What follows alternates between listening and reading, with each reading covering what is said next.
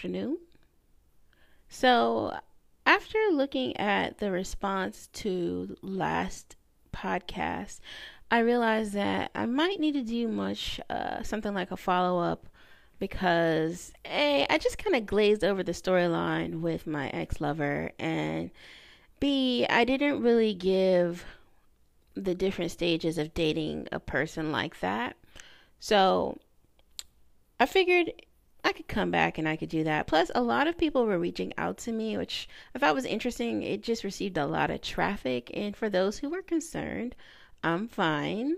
Um, like I said, I don't know if I mentioned this in the last podcast, but I haven't had any communication with that particular person in the last year.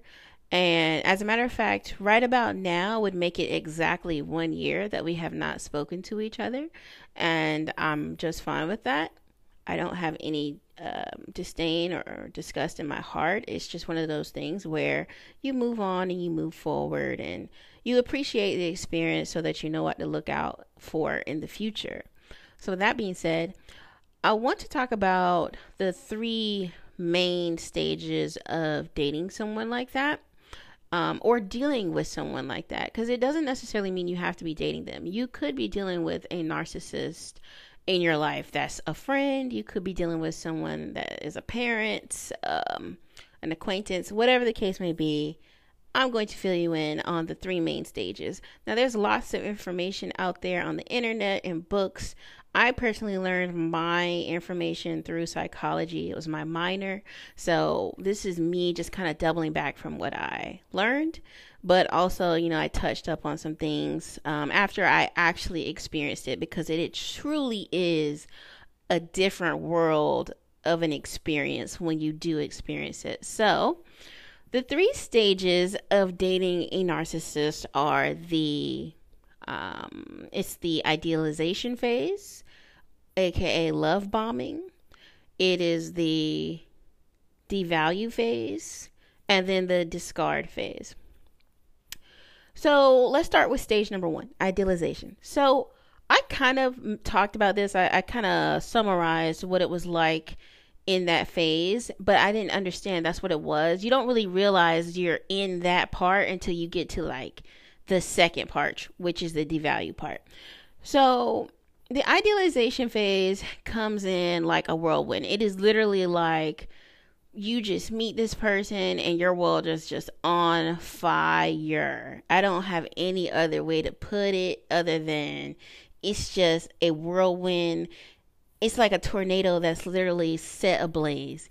So, whenever she came into my world, it was, like I said, about August, late August of um, 2018 at the time. And we, like I said, we just, we just started talking to each other. Like, I, I reached out to her because she was on my blog at the time and she was um, sharing a lot of things. And I was just like, oh, yeah, I remember you. So when we started talking, it was cool or whatever. It wasn't really anything serious to me because in my world, if I converse with you on something like a blog website or something of that nature, like if I've never met you, I'm probably I probably don't have the greatest intention of carrying this conversation on anywhere else. But and as I remembered, like once I started talking to her, she was the type of person that really liked to have really in depth in um, deep discussions. Um, and I just don't see how you do that over Tumblr or whatever. Like I don't see how you do that through a bunch of texts. Like I'm not really sure how people do this um, like if you if you've ever watched like Catfish or anything, people really be out here having like whole relationships through text messages, and I just don't know how that's a thing. I don't understand that. Now, having a pen pal is one thing. That's a different type of relationship, I feel like. But to have an entire relationship with someone through just text or, you know, through just messages, um, not having the um, the privilege to hear their voice, or if you can, I don't understand how you know you would pass that up if it's an option.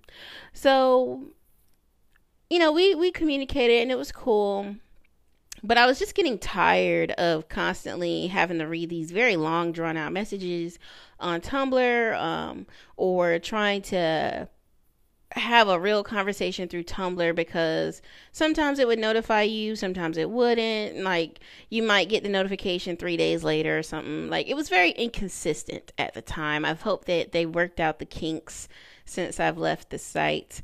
Um, but I remember one day just being like, you know what, we could just, you know, exchange numbers. Like, it's really okay. Because I'm the type, I don't care if you have my phone number. Ultimately, you know, I have the jurisdiction to say I don't want to talk to you or I do want to talk to you.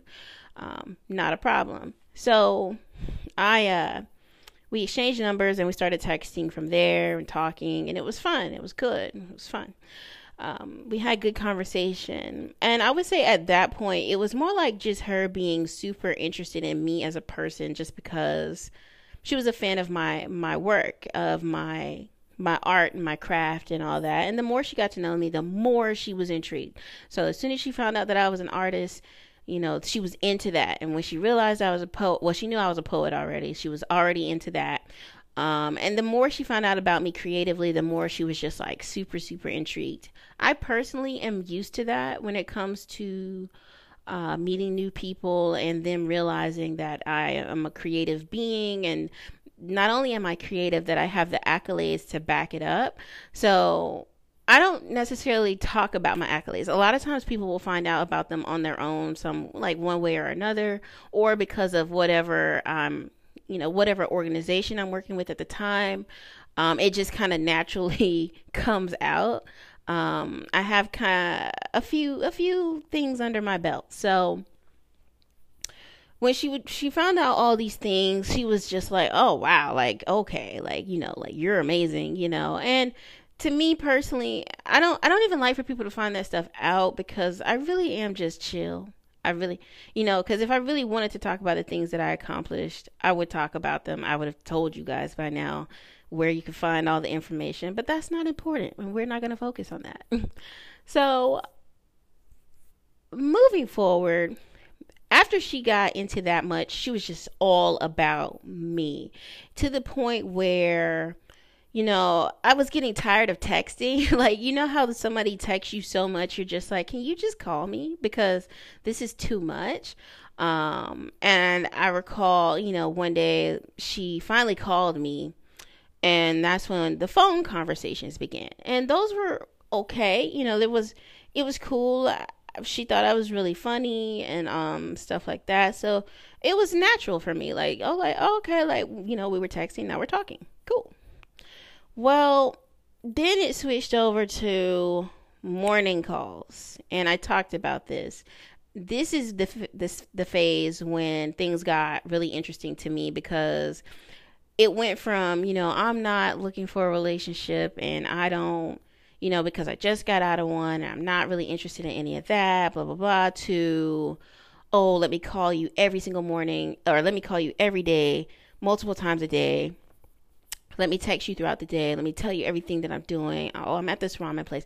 You know, and like finally she started opening up about like her previous relationship. And me personally, I don't really inquire about previous relationships um, now you know now that i'm older now that i'm more mature i say that like i'm old like i'm not even 30 yet but she started to tell me more about her previous relationship and the things that she told me about it, I could tell she was trying to get me to like side with her, like, oh, my past relationship was so bad, and you know, uh, like she, you know, she didn't do this and she didn't do that, and um, you know, like I took care of her. Like it was clearly like she was trying to put herself on this pedestal, like, hey, I was the hero, I, I was the hero in that relationship and you know she hurt me and i'm the victim. And at first i was just like man that's crazy because that's my reaction to most things whenever i hear something like really wild. I'm just like man that's crazy. But something about it to me just felt kind of like eh, like anytime and i talked about this at the end of last week's podcast. Anytime someone comes in and they're trying to tell you all these negative things about their ex, I feel like they're trying to paint a picture for you that makes them look like a saint. And that's not a good thing to me because complaining about an ex is a natural thing. We all do it. We all have done it. But to like go in and just like nitpick apart what made your ex such a bad person, I feel like it doesn't really make your ex look bad. It makes you look bad because it's like ultimately you chose to be with that person. So, you know, like, yeah, there were some bad qualities to some of my exes as well, but there was also some great qualities to them. And I, I tried to uplift them. Um, you know, like, yeah, I've definitely had my days when I've just been like, yo, I can't believe that she did this and da da da da. Cause I have a couple of exes that have done some things that were like wild, but ultimately at the end of the day I know that they have some amazing qualities that made me stay. So for me, it was kind of weird to hear somebody well it wasn't weird but it was it was like a, a little red flag indicator to me that all the things being told to me about her ex were like bad. They were just like bad bad bad bad bad. And i was just like okay hmm. Like you can't stay with somebody for five years and then bash them the entire like you can't just straight up bash them because at the end of five years and not act like you don't have any type of accountability. You have to hold yourself accountable for the fact that you were there. Uh, so whatever so that was one thing you know like she started telling me more about that and i just was like mm. but meanwhile she was still doting on me like she was still lifting me up putting me in this space that I really didn't deserve to be in because she had only been talking to me for like maybe a couple weeks at this point. You know, it wasn't like she had been in my life for a super long time. So it was kind of odd, you know, that we go from um not really knowing each other to suddenly, you know, she wants to know like my life story and all this good stuff. So that's the other part. The love bombing phase or the idealization phase is also the part of this sequence whenever they ask you like a bajillion questions. In my experience, my ex lover asked me pretty much everything. She asked me about my childhood. She asked me what did I do as a kid? Uh, what did I did I play sports? Was I what organizations was I involved in? Uh, what extracurricular activities did I take part in? Um, when did I start drawing? When did I start writing? You know, like she asked me so many things about my childhood and my life that were very personal, but it was the type of stuff that you would get to know from a person over time. Like it's not the type of stuff that you just kind of like dump all out in the first couple of weeks, you know? So for me, that was another little red flag indicator because I would share some stuff, but I would hold some stuff back and I would try to get her to open up to me about some of the same things.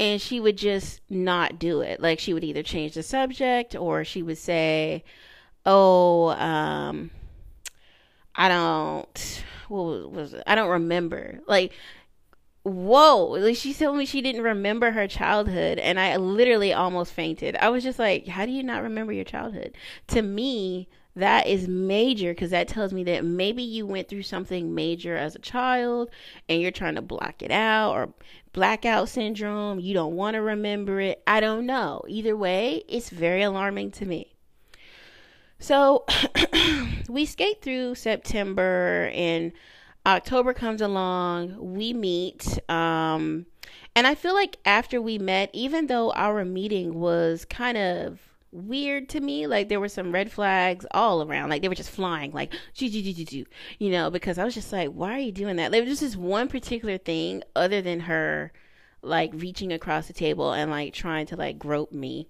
in public. And I feel like that's something that she did as a means of control. And I didn't like it because one, people, okay, when you come from a healthy background, and I personally feel like I did, even though I was raised by a single mother, both of my parents were in my life. Um, you know, I spent most of my time with my mother, but my dad was also in my life. And for the most part, I had a very healthy childhood. You know, I was involved in a lot of extracurricular activities. I um You know, like I, I just had a very balanced childhood. My mom was very nurturing. She was there. Yes, she worked, but you know, when she was at work, I was either with my aunt or my my grandmother or my dad or you know like or my cousin. I had an older cousin that had kids that were like my age. So like all the way around, I had a very balanced lifestyle that really did not have trauma in it. You know what I mean? Like it was just a good, healthy childhood. And, you know, I just had a good time growing up. Like I don't know what else to tell you. so for me, it was it was like weird coming in and then having this person who clearly had a lot of trauma uh, from their childhood and she wasn't trying to talk about it. And it's not my place to make someone talk about their past. You know what I'm saying? Like, I'm not going to force you to talk about something, but when you start doing weird stuff that doesn't make any sense to me, then I have to be like, why are you like that? You know? So while we were out and about after dinner after she was like trying to like reach across she had no sense of boundaries. Like you just met me. We're out at dinner in this very public space full of people and you're trying to grab my breasts or you're you know like those are things that you shouldn't be doing. And especially when you first meet someone um, I'm not sure what type of person she thought I was, but if you've been entertaining someone for a while, um, you're not like I'm not trying to be your little like like I'm not trying to be your friend with benefits. Um, so I'm not really sure what this is for you. Uh, but also at the same time, I wasn't necessarily trying to date her either because she told me that she was not looking to get into a relationship because of the situation. So for me, it was just like, oh, like we're just gonna meet up and we're just gonna like, you know, meet each other in person and it's gonna be cool. like, but no, no, no, no. So, one of the things that happened after dinner, after she had had several drinks, we were walking back to the hotel and she was walking behind me. And I thought it was very odd because I was like, What are you doing? Like, why don't you just walk next to me? And she was just like, What? Like, stop looking back. Like, why can't you just follow directions? And I was like, Follow directions? What are you talking about? There are no directions. We're walking down the street. And I was just like, you're weird. like, and I kept stopping and I was just like, why don't you just walk next to me? Because I don't know you like that yet. Like, I just want to walk next to you until I can get back to this hotel where my car is parked. Okay. and she was like, she was just really weird about it. Like she was just like standing behind me like a weird stalker. Like it was the strangest thing I had ever seen in my life. So that was one of the red flags that I didn't discuss in last podcast. But the other thing was something that took place like once we got back to the hotel and it was again it wasn't sexual it was just like we were just sitting there like watching this movie and she was like trying to like touch my arm or touch me and whenever i would look at her she would stop and she'd be like, "What? Like, don't look at me. Look at the show." And I'd be like, "What? Why? Like, why can't I look at you? like, like what? What kind of weird complex is that?" And that's what made me feel like she had been through some sort of trauma as a kid or something. This is my. This might have been what she blocked out. I don't know. And somebody did that to her in a dark room and then told them not to look at her or like to look at them rather. And then you know she's doing that now to the next person and she thinks that's normal and it's not normal. Like that's you know it was very weird and it was very alarming. So fast forward after that you know after the the time i spent with her then i seem to move up on the the the totem pole for some reason. Like now I'm I'm really like the center of her attention. And now she's really like on it. She wants she's sending me like um she's now connected with me on Instagram and she's connected with me on this Tumblr blog and she's got my phone number. Um and turns out she found my Spotify playlist some type of weird way and she's listening to my playlist while she's on her way to work and she's sending me memes on Instagram and she's she's um, texting me and on the phone and she's you know sending me different stuff on tumblr. Like it's way too much. It's like overkill what's happening. You know, we go from having, you know, a mild little conversation to meeting to now you're just like infatuated. And I didn't think that that would happen simply because she didn't really seem to be that interested in me in person. She she just kind of had like this blank stare about her. So the love bombing got really crazy in October. And then around you know November like before November came in she had already started planning trips cuz she liked to travel. And she was saying oh we should go somewhere. We should go somewhere. And I'm just like I don't really know you like that to be going somewhere with you. Like nope. Like I didn't mind the idea of you know talking about these things but obviously I'm a logical human being. I've only you've only been in my life in person for a few weeks now, and I'm really not gonna go on a trip with you somewhere. I mean, for some people that's fine but for me it just made me uncomfortable. Like i just don't know you like that to be like yeah we should go to cancun or yeah we should go to like the bahamas you know whatever whatever we do. So for me that was just weird. So this is when i started trickling over to the devalue stage. So, stage number two, devalue. Okay. Now, mind you, I've been like at the top of the totem pole now for like over a month or a couple months or whatever. And I'm just sitting up there trying to figure out why this girl or this woman is so intrigued by every little thing I do when the things I'm doing are not really that impressive. Not, you know, like I'm doing stuff, but I'm not doing stuff that requires this type of response. So I trickled over into the devalue stage when she would send me things about different trips and whatnot and flights and all this kind of stuff and she'd be like, "Oh, let me get it. Let me get the ticket, or I want to do it." And and I'm like, "Nah, like I don't even know you like that. For I wouldn't want you paying for my ticket. I don't know you that well, and I don't, I don't want to go out of the country with you like yet. I don't know you like that." So I think she felt offended because it was like, what? Here I am giving you all this attention and all this affection, and you're not reciprocating or you're not receiving my attention and my affection when I'm doing so much for you. Um, and that was something that she talked about with her ex as well. It's just so now she starts to triangulate. So now she starts talking about her ex even more. Like, oh, I don't, I just don't want to take care of anybody. I'm just not trying to take care of anybody. I did that for X amount of years. I don't want to do that again. And I'm looking around like, well, who asked you to take care of me? I you offered to do these things. I didn't ask you to do anything for me, and I don't want you to do them. And so that's when it started to get really weird, um, really bad, really quick. Because once they go into the devalue stage, you really can't get that back. Like you've pissed them off in some type of way. And I realized that what I did that really pissed her off, and I talked about this in the last podcast, she would talk about sexual things so much to the point that it really just made me uncomfortable that I confronted her about it and I told her, you know, I said, I understand that's your, you know, what you're into and that's cool and all. I said, but for me, that's just not me. Um, it's not something that I want to talk about 24 7. And I was like, sometimes I kind of feel like you talk about sex to avoid talking about more real topics or more interest, you know, more real things.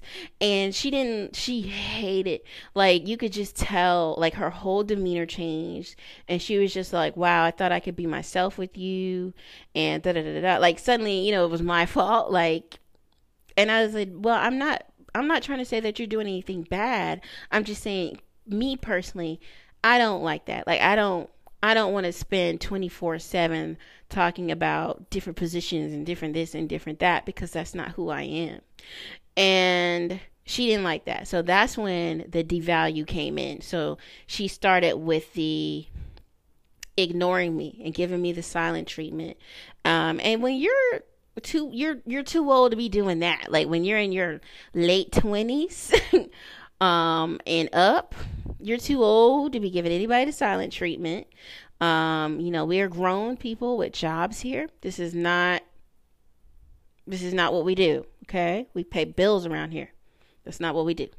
So she um, put me in the devalue phase um, fairly quickly because, again, like I said, I came from this very healthy background in childhood, and I it it when you come from a space like that, you understand what you're worth. You love yourself, and you're not going to tolerate anything that makes you uncomfortable, unhappy, um, or you know th- that just seems like absurd. So when I get the, when I hit the devalue stage, she would say things. She never called me out of my name. She did that one good time, and that was the first time we met. And she did so playfully. And I told her, I said, the one thing I'm not gonna be is a bitch, and I'm definitely not your bitch. And you know, she was like, "Oh well, excuse me," and you know, we had to go ahead and nip that in the bud because I'm not that. You will never call me out of my name. I don't care if you mean it playfully or whatever. I that is the one thing that I cannot handle, especially in a relationship. My mama did not raise me to be, you know, somebody's bitch. So she never called me out of my name after that. Uh, but I could tell that she didn't necessarily like it because I guess she felt like that was just her nature. But I do think that the culture and the society has created a space where people are super comfortable with just being called out of their name, and it's not okay. It's not okay. Um, because then it's kind of like, well, what is the line to cross when you are in a relationship? You know, if you tolerate it every day, um, you know, it's just like the word nigga. You know, like if you tolerate it every day from your friends and family or whatever, what is the line to cross in a relationship? You know, so. the devalue phase for me was really interesting and i picked up on it immediately because she was like i said she was very like like everything that she was doing the calling the texting the sending the different memes and the post and um you know sending sweet little good morning messages and she even had like a calendar that would like a motivational calendar that would send me notifications every morning. Um, all of that stuff just ceased just like that. Like it was just gone. And I was just like, damn.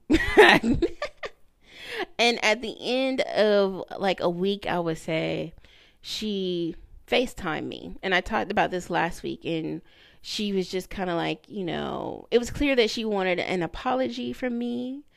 Um, and I apologize for how it came out, but not necessarily for what I said.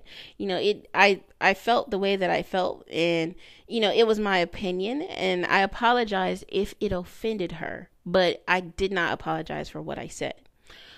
From that point forward, it was not the same, trust me, buddy. So we began to have these little quarrels and we would have these like disagreements that were based on nothing really because now we're kind of creeping into the holiday season.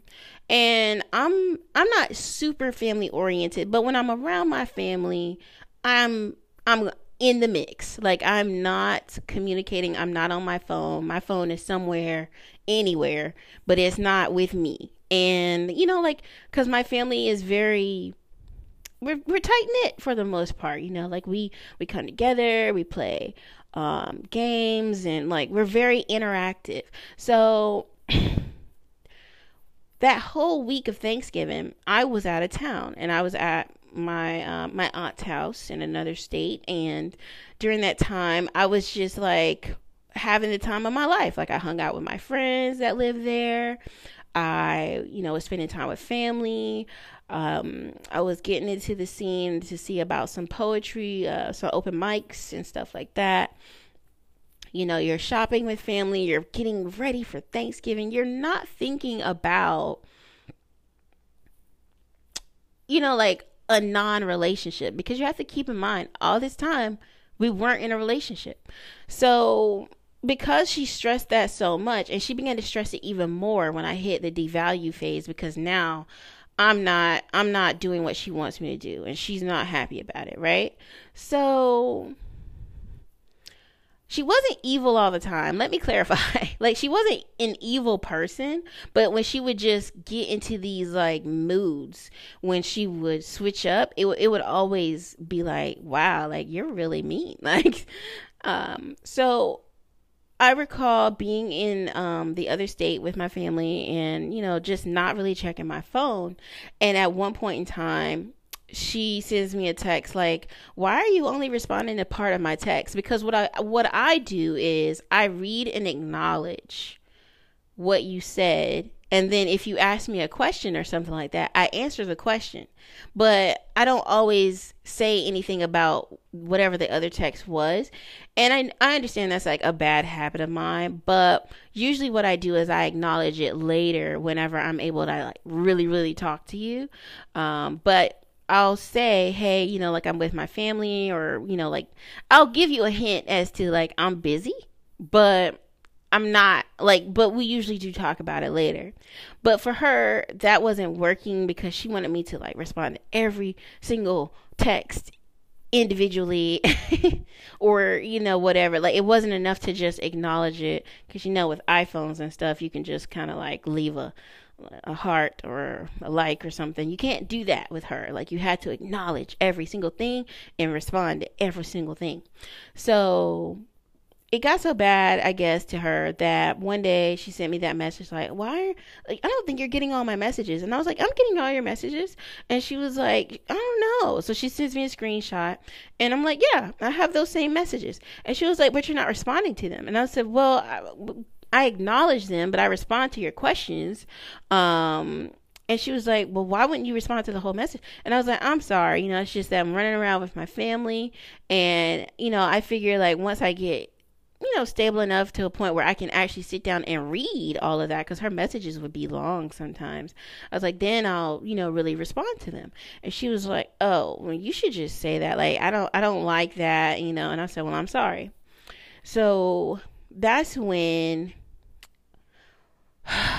it got int- it wasn't interesting but that's when we started having these arguments where she would say something and it would like I started to realize that she could start an argument out of anything.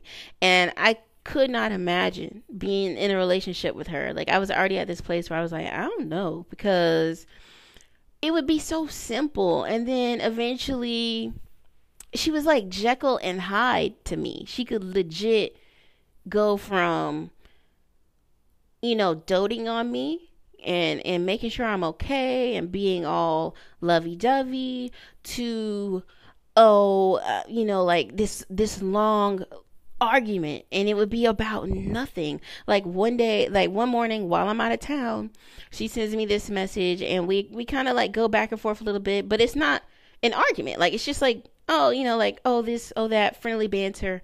And then I was like, well, you know what? I'm going to just let you have it, you know, because I don't feel like getting into it this morning. Because I wasn't even emotionally invested in that conversation. I wasn't upset. It was early in the morning. It was just, to me, I just didn't see the point in getting upset. And so that's when she was like, there's nothing worse than explaining your point to somebody only for them to just be like, oh, I'm going to let you have that. And I'm like, okay, that sounds like something that you're dealing with that has nothing to do with me. And she was like, No, it has everything to do with you because I'm talking to you. And, you know, like she could just turn that into this thing that it didn't have to be a thing. It really didn't. So we that went on for a while and she couldn't stand it because I did not want to submit to these arguments. So I would just kind of like let them fl- like slide, let them slide over me and just move on. Um, but she would always kind of bring it back up later or she would not bring it up and then wait like a week or two and the and then she would bring it up and it would be like really? Like you were giving me the silent treatment for weeks because you were mad about something so small that we could have resolved so long ago? Like why would you do that? You know that's that is emotional manipulation at its finest okay? Like if you didn't know that's what it was that is definitely what it is. So I stayed in this devalue phase for a good while, guys. Like I stayed in the devalue phase for like three months. So November, uh, and it's a slow process. You know, it's not like oh, well, for me, it was a slow process. Some people, it might be quicker. I don't know. But for me, mine was kind of slow. It, it lasted all through November. Like, she just started nitpicking at these different things that would upset me or she would try to upset me and it usually wouldn't work um, because like i said i'm just i'm not really one to submit to arguments and, and things that would really um, take me out of my character and one day she was just like you're always so unbothered why are you so unbothered and i was like why do you want me to be bothered and she was like, I just don't understand how you could be unbothered about everything. And I thought that was interesting because it made me feel like she was purposely trying to get underneath my skin and it wasn't working. So that's when she decides maybe, you know, like I'm just, you know, like we should, I like, you should come to New York. That's what she said. She was like, you should come see me. Um, and you can stay with me or whatever. And I was like, okay. And at first she was just like, oh, you could take the train. And she was looking at train tickets because she wanted me to come straight from where I was, which wouldn't have been very far. And I was like, um, I don't think I'm going to be able to do that just because it was Black Friday. And my family has traditions on Black Friday. And, you know, like, it, I'm not to give it up, you know, for um, someone that I'm not actually dating. There, I just didn't see the point in doing that. And so that's when we came to uh, an agreement that I would come not the first week, but it was like that first weekend of December, I believe. So that's what I did. I came, I went up there, and um, you know, spent some time with her. And I talked about this experience while um, during the last podcast, but this is when the devalue phase really hit me hard because oh my god. You know we talked i talked about some of the things that happened but one of the main things that i want to focus on um during this trip other than you know her getting like irate and then getting upset with me because i wasn't doing things the way she wanted me to do them uh was while we were like kind of like chilling at her place um, we were playing like video games and stuff and that was fun. That was actually like the best part of the trip to me. But because i just wanted to relax. Like i was tired. I had been going through a lot. Like i just wanted to relax. And um, we you know we were just kind of like watching movies and stuff like that on like the last day i was there and I was attempting to just like make the best out of the bad situation because I could tell that it was not exactly it wasn't hostile, but it was a type of environment that I didn't want to be in anymore. And I could tell that she didn't seem to want me there anymore. So I was like, you know what? I'm just going to try to make the best out of this. So I was like, like oh let's you know like let's just watch movies and just kind of like vibe and like cuddle. And i would try to like rub our arm and do things like that. Now mind you this is the same person who was very sexual and, and would speak very sexual things to me and would send me very sexual things all the time. So whenever she finally um you know like well not finally because i mean like we were involved. I'm not gonna sit here in front. But there was this particular occasion you know like i was just you know trying to like relax and just like caress. I wasn't like being sexual. I like let me reiterate like i wasn't grabbing for anything. I wasn't doing anything um to her. I was just trying to like make her comfortable and just like vibe with her for the last few hours that I was there. And she was just like, behave, like don't don't touch me, like don't do that, don't do this. But like she was laying on me, so it was kind of like weird. Like so then when I left and I was actually in the car with a friend of mine, and she started sending me these sexual things again. So it was kind of weird. It was like her controlling the situation again. Like, oh, you're here. I'm not going to allow you to do that. But while you're, you know, since you're gone now, I'm going to send you these messages and I'm going to send you all these things that I want to do, but you're not here to actually do them. Like, it was a good way for her to be in control. Um, but also, she also gave me the silent treatment after I got back home for about a week. Um, like she would talk, like she would send like a couple of messages, but she really was not communicating like she once was. And at that point, I was just kind of frustrated with her. I was tired of trying to figure her out. I was reminding myself that we weren't a thing, even though I kind of liked her. You know, I'm, you know, I, I kind of liked her, but I didn't understand her. So at that point, I was just like, you know what? It's not worth it to try to figure it out. So at the end of that week, she sends, she calls me at like two o'clock in the morning, and she's on the phone, and she's just like, you know, I kind of feel like you tried to force me to do something that I didn't want to do, and I literally almost fainted because I could not believe that was such a, an inflammatory and accusatory statement. Um, being that I am someone that has been through uh, that. I've been through that type of trauma in my adult life and I have been violated before. It really hurt my feelings that she could even say that. And she knew, she knew that I had been through that. And I couldn't believe that she would sit here and try to accuse me of doing the same to her when I did no such thing. And it really, it just hurt me. Like, it really hurt me to my core. And I found myself apologizing for something I didn't do. You know, I was just like, I'm so sorry. You know, I did not mean for it to come off that way. You know, like you you you talk about these things all the time and you you try to do these things the last time I saw you and you know like you're constantly I was like even after I left you sent me pictures and memes of things that you wanted to do.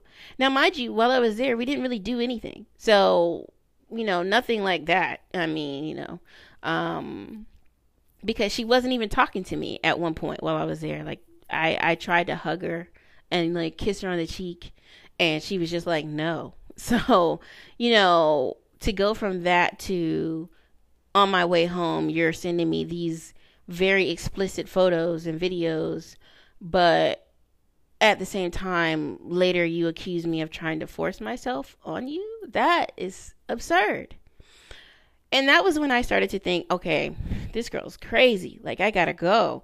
And I started to realize how men get caught up in these things. And this was the deepest part of the, devalue stage. Like, she was really just trying to say that I ain't shit, basically. Um, and that I was trying to do these horrible things to her, and I wasn't. And anybody who's anybody that knows me knows that that is crazy. So I started to pull back. I started to pull away from her. Now we're getting close to Christmas. And I talked about this Christmas being significant for me because it was ultimately the last Christmas I would ever spend with my mother. And, you know, I'm glad, like I said, that I spent that Christmas with my mom and no one else. And, um, before that, like I would say maybe like a few days before Christmas, my ex lover got sick. Now, mind you, I was there the first week of December. She got sick the third week of December. And she tried to blame me. Like, she was just like, well, this only happens when I kiss other people. And I was like, well, are you telling on yourself? Because I've been gone for two weeks. Like, what are you, what are you trying to say?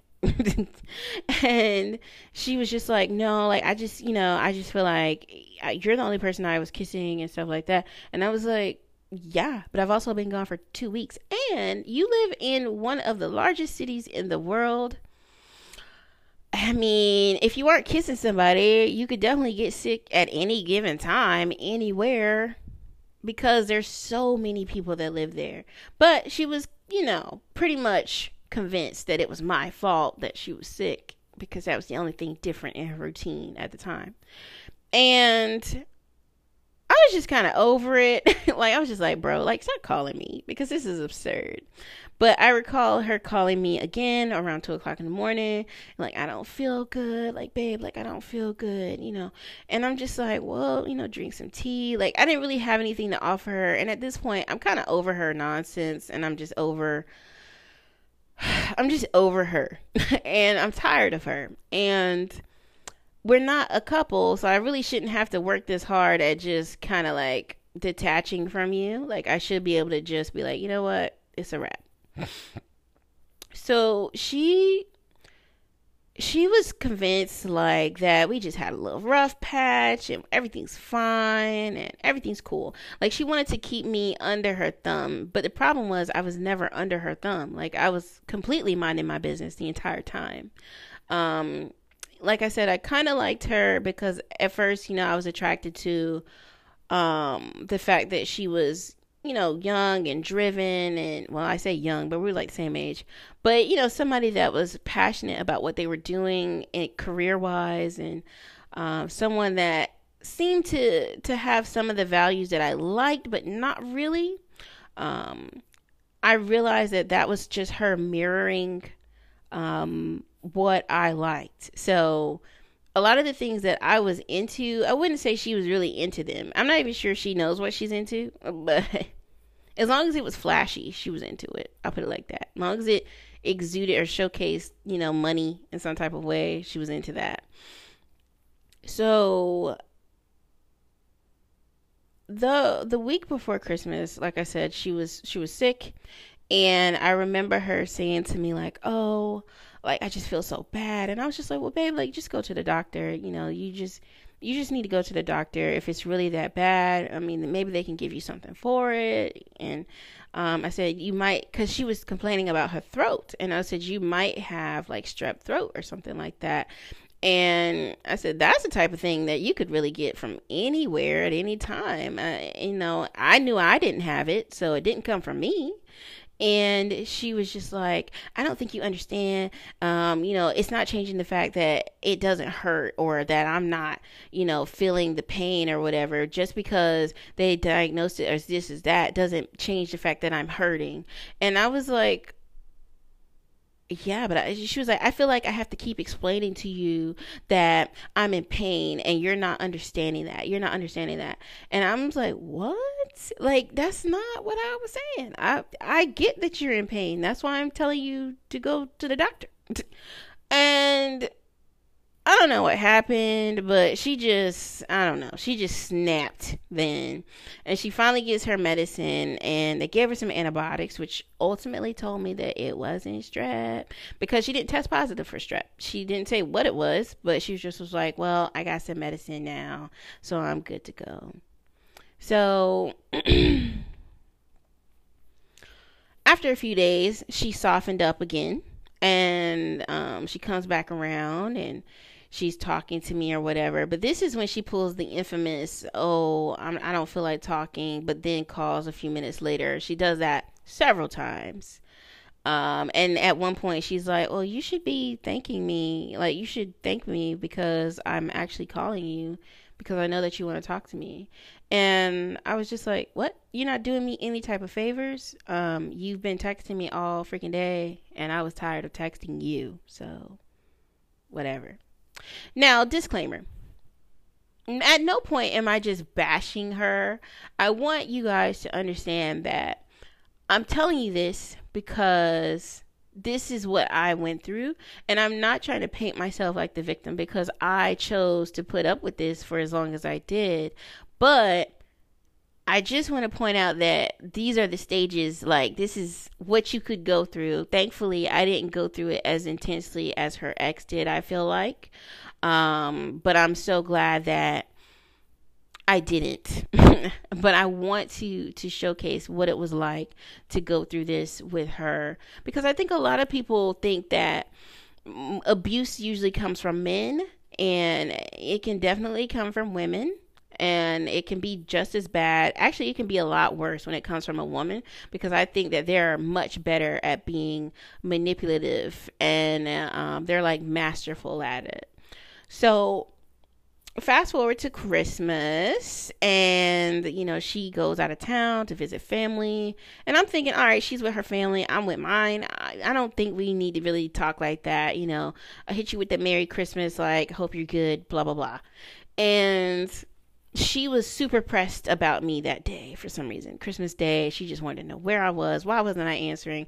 And the truth was, I ate Christmas dinner and I caught the itis and I took a nap.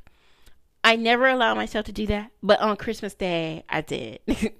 and um, she was just like super pressed. And then she got upset with me because I wasn't responding quickly enough, which ultimately led to yet another silent treatment. And when we finally did talk, it was like New Year's Eve and or a couple days before New Year's Eve, and um, she kind of just straight up told me like, "Yo, like we're fine, but we're not fine. I just feel like we're not gonna. I don't.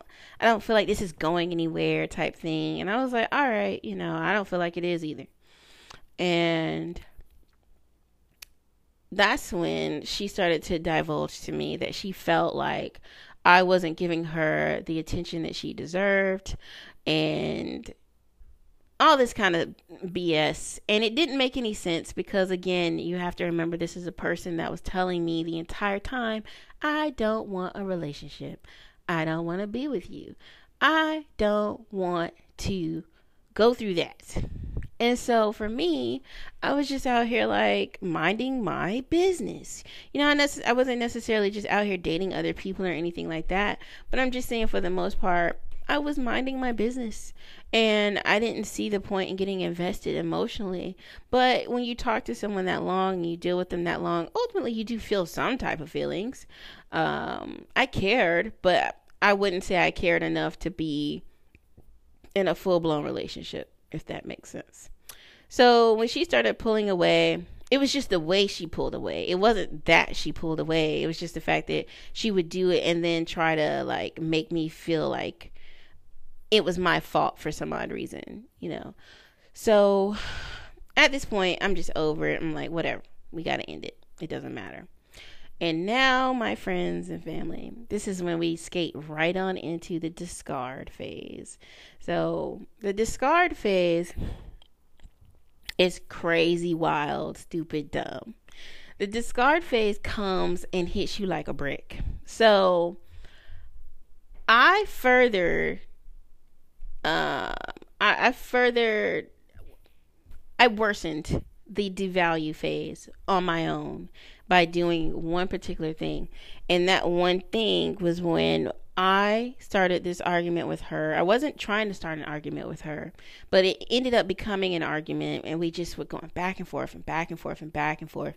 And I was just like, yo, like I'm kind of so sick of this. Um I don't understand what you want from me. You know, like you don't like me. You don't want to be with me. I don't understand why you keep trying to keep me in your space. And that's what I ultimately ended up asking her if she was dating some or not dating, but if she was talking to other people. Um, you know, because at that point we had been doing that little dance now for like five, six months, and I just didn't see the point of doing it anymore. I just didn't. And she didn't like that I was pulling away. She wanted me to stay in her corner and be exactly what she wanted me to be to her. And primarily that was just being available. And I was like, I get that you just got out of a relationship not that long ago, but I'm I didn't and I don't want to just be someone that's just waiting around for you.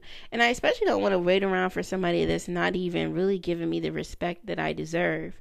Um so she would she was she couldn't wrap her head around that. So she would say things like you um, she would just kind of come back with anything. She would start these arguments and it would be really long and drawn out. And it, it got to the point where I couldn't even ask her how her day was without her assuming that I assumed that something was wrong. And communication just fell off completely because she just wasn't talking to me anymore. She just wasn't. Um, and it was just, it just, it died. Like it just died instantly and immediately. And I remember um, going out of town to perform at this really dope spot in Washington, D.C. And I performed, I did well. And that entire day before the performance, we were arguing through text. And um, I ultimately remember saying to her, I'm getting ready to perform. I don't have time to talk about this anymore, you know? And she was just like, good luck. And then after that, the next day, it continued. And I remember telling her that's when we talked about her uh, grabbing me inappropriately in public and her telling me that oh that I seduced her and that I I brought that on myself because I talked about this or that and I was like talking about something and having you know I've never talked about doing anything like that. I was like, I've talked about fantasy things before, you know. I said, but it's not a fantasy for me to get grabbed in front of a bunch of children at any given time. I'm not even sure why you felt remotely aroused during that time. That seems like something deeper that needs to be discussed in a lot of therapy.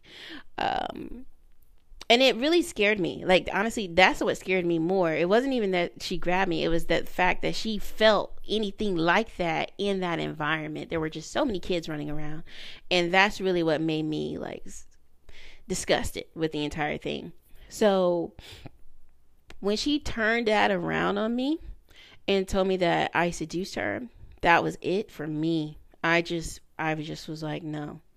And, you know, I said, well, since you don't like me, you don't want me, and you don't want a relationship or anything like that, and you also think that this is my fault, that you something you did is my fault. I think it's good if we just kind of call it quits. And she was like, What? I was like, We can just be friends, you know? And that's when she was like, Really? Like, we we don't have to be just friends. We, you know we could be friends with benefits. And i was like we can be nothing. We can be nothing. I was like we can be friends. I said, but I'm not going to give you anything more um, because clearly you don't have any s- sense of boundaries and you don't know how to respect those. And also, I just don't want to waste any time. I don't waste any more time doing this dance with you is because you clearly just want to control the situation and that's not how it's going to work out. And, you know, she kind of got mad and, you know, that was um then we didn't talk for like a week. And that was just me just get ending it you know? I talked about that in the last one. That was me just being like well it's a wrap you know? And she hits me up a week later and she says um, I miss your presence. And that's when it got really bad because I said something along the lines of, you know, you, you don't miss me, you just miss my presence, which only benefits you and she didn't like like I said, people like that, they don't like when you come from a healthy background and you know your worth. I really believe that she just sailed in on me thinking that because of the situation I was in at the time, that I was really this vulnerable and broken person, which I wasn't. I was just somebody going through something that you know anybody could have a moment of of being low or being in a, a bad space, but that doesn't mean that they fully reside in this brokenness. Um, I think she thought she could sail in and be like my my savior and save me or something like that. And I didn't need saving. And once she realized that, she was just like, "Oh, okay." and she started to devalue me at that moment and now I was going to fall into the discard phase. And when I said I just don't want to do it anymore, um, she was just like, "What? Do what? Like everything was fine, everything was good, and I just feel like you just you're just feeling this way because communication hasn't been as great. Like she would give me these like janky little apologies, like, "Oh, I'm sorry, I haven't really been around lately. It's just sometimes, you know, I, I get all caught up in my own thoughts, but you know, like I my apologies. You know, it would be a really weak apology, and I really don't like when people say I'm sorry often because I I think it's kind of like half-assed usually. I don't understand why you're apologizing to me. Um, especially if you've done nothing wrong. Like I do realize some people apologize a lot because they've been through some sort of trauma and they say I'm sorry a lot and I'd be looking around like why are you saying you're sorry? You didn't do anything. But in her case, she never apologized. And for her to apologize during that time was really just her trying to save face and save this non existent relationship. So she was mad. And once she got to that level of anger, it was over. And she discarded me. But it didn't matter because thankfully I was already discarding her. but she has not reached out. She hasn't said anything to me. Um, she hasn't popped up on any of my social media. And I believe what I did was I inflicted a narcissistic injury. It was kind of like a how dare you, you know? Like, how dare you say that to me? So when I did that, she was done. She was gone. And I, like I said, I don't know. She may pop back up in my life one day. Who knows? But for now, she's gone. And I, I wanted to tell you guys about the different stages because they're just so important. Now, usually when a discard happens, it's a lot worse than that, but usually it's worse for the other person because they are codependent. And that was the issue. I wasn't codependent. I didn't depend on her for nothing. And, you know, her ex apparently depended on her. Like they lived together. Um, she depend she depended on her financially and uh, for a lot of other reasons. So when that ended, I think she got something like a, a kick out of it, even though she ended the relationship her on her own. I feel like she ultimately got a kick out of the fact that she ended the relationship before the other one could um, even though there was apparently like some cheating going on and whatnot. But here's a fun fact: after it was all over and said and done, I discovered um, what she told me before we stopped completely talking that her ex had actually been she had been involved with her ex um, maybe like a week before we physically met in person or, or like the week we met in person so it was like she literally had one last go around with her ex um, before she fully brought me into her world. And I thought that was interesting. Like, she literally just jumped from one thing to the next. And even though it may not have been deemed a relationship, it was essentially a relationship when you give someone that much time or you devote that much time to anyone, you are essentially in a relationship. And, uh, you know, it is what it is. And like I said, it was a wild ride. I'm glad it happened. It to this day is the most interesting thing I've ever experienced because I've just never seen that look in someone's eyes before. Like she had a very cold look. She had a very um, controlling nature about her, a very aggressive nature, and it was honestly kind of scary. Like, you know, I just laughed and brushed most things off because I didn't care. but for someone who may not be as emotionally strong, I could see how that would rip them apart. And like I said, I'm glad I got out of it when I did. But for people, like, even for her ex who was in that for five years, at some point she probably did feel very broken. And, um, I'm not like again, I'm not saying she's a bad person. I don't think that a lot of narcissists or people like that realize that they are that way. And because they don't realize that, they're not going to change who they are and they're not going to get help for the way they are. Um, so, all I can say about it is if you realize that you are in the idealization phase I would advise you to get out as quickly as you can, especially if you are codependent and you really feed off of that type of energy. You need to get out as quickly as you can. Fortunately for me, I was just over here like, why are you calling me so much? But, and I think it for her became something like a chase.